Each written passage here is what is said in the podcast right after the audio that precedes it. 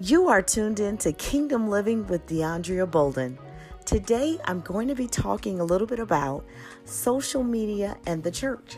And so, if you are tuned in today, I'm pretty sure you've heard of social media before, and I'm pretty sure you also know how powerful and um, how popular it is. The popularity of social media over the years has skyrocketed, especially, I believe, with Facebook coming on the market uh, years ago. Before then, it was MySpace, but things definitely have shifted and evolved. You got Periscope, YouTube, Instagram, Pinterest. Um, I know I'm probably forgetting some, but there's a lot of different uh, social media platforms. But one thing about it is social media can be used for a lot of things. And so social media can be good or bad depending on how people use it, right?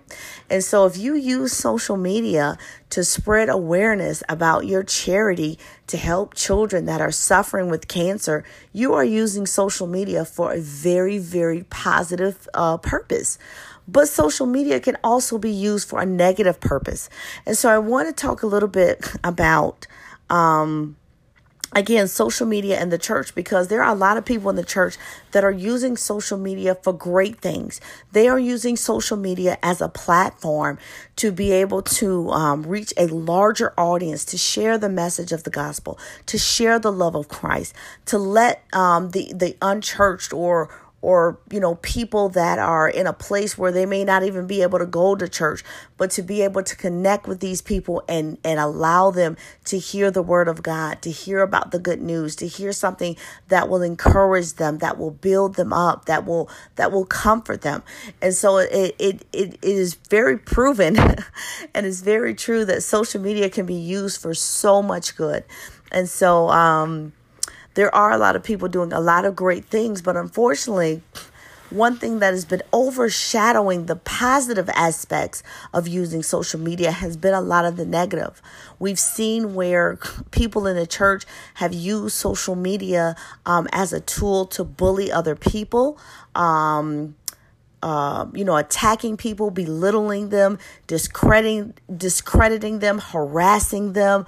We um, we also see where uh, people are using social media in the church um, as an online diary or journal. I'm constantly telling people, hey, if you are bleeding, and what I mean by bleeding, like if you are dealing with a lot of emotional pain and uh, psychological issues, go to a professional mental health. Uh, um, provider. Don't air your dirty laundry on Facebook. Don't air your dirty laundry on social media because those people, honestly, they may click like and they may amen you, but at the end of the day, they're not going to be there for you. And for the most part, they honestly really don't care beyond a superficial like or maybe a little quick comment. And so people have to realize social media is not um, um, a replacement for for therapy.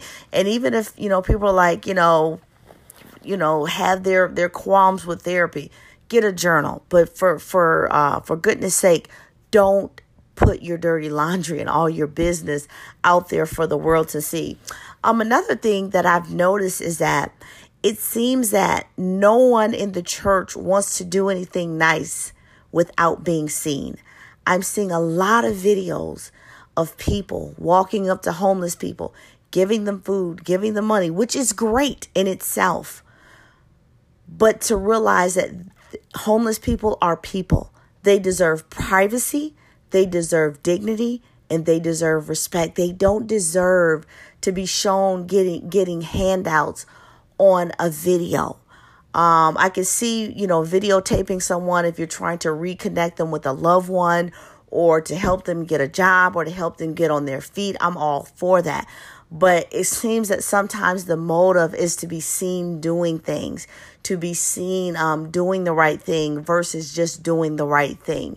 And so it's important that we really check our motives when we click live on Facebook or when we click go live on Instagram or when we click go live on Periscope, asking ourselves, do I really need to do this? Is there really any value added? Or am I doing this for accolades? Am I using social media for validation? Am I using social media to get over rejection or to seem uh, more important or more more powerful than uh, what and who I really am. And so it's so important to to um, consider those things and realize that every person that is homeless does not want to be videotaped. Every person that is homeless does not want a video camera and a mic shoved in their face um, just to get some food, just to get a little change. And so that's one of the things that I'm seeing as it relates to social media in the church. And another one, and the biggest one, and the most important one is um, taking privacy away from intimacy with God. One thing that's really begun to vex me and kind of irritate me over the years you can't hardly go to a conference or a worship service without people taking pictures and videotaping. You can't hardly cry on the altar before God without cameras and, and videotape everywhere. And so I'm all for taping the sermon. I'm all for even maybe taping uh, the worshipers up there worshiping and the minstrels uh, playing the instruments and even the dancers dancing. But some things need to be private. In fact, a lot of these embarrassing moments to the body of Christ would not have even existed had the church used more discretion as to what should and what should not be videotaped in the first place.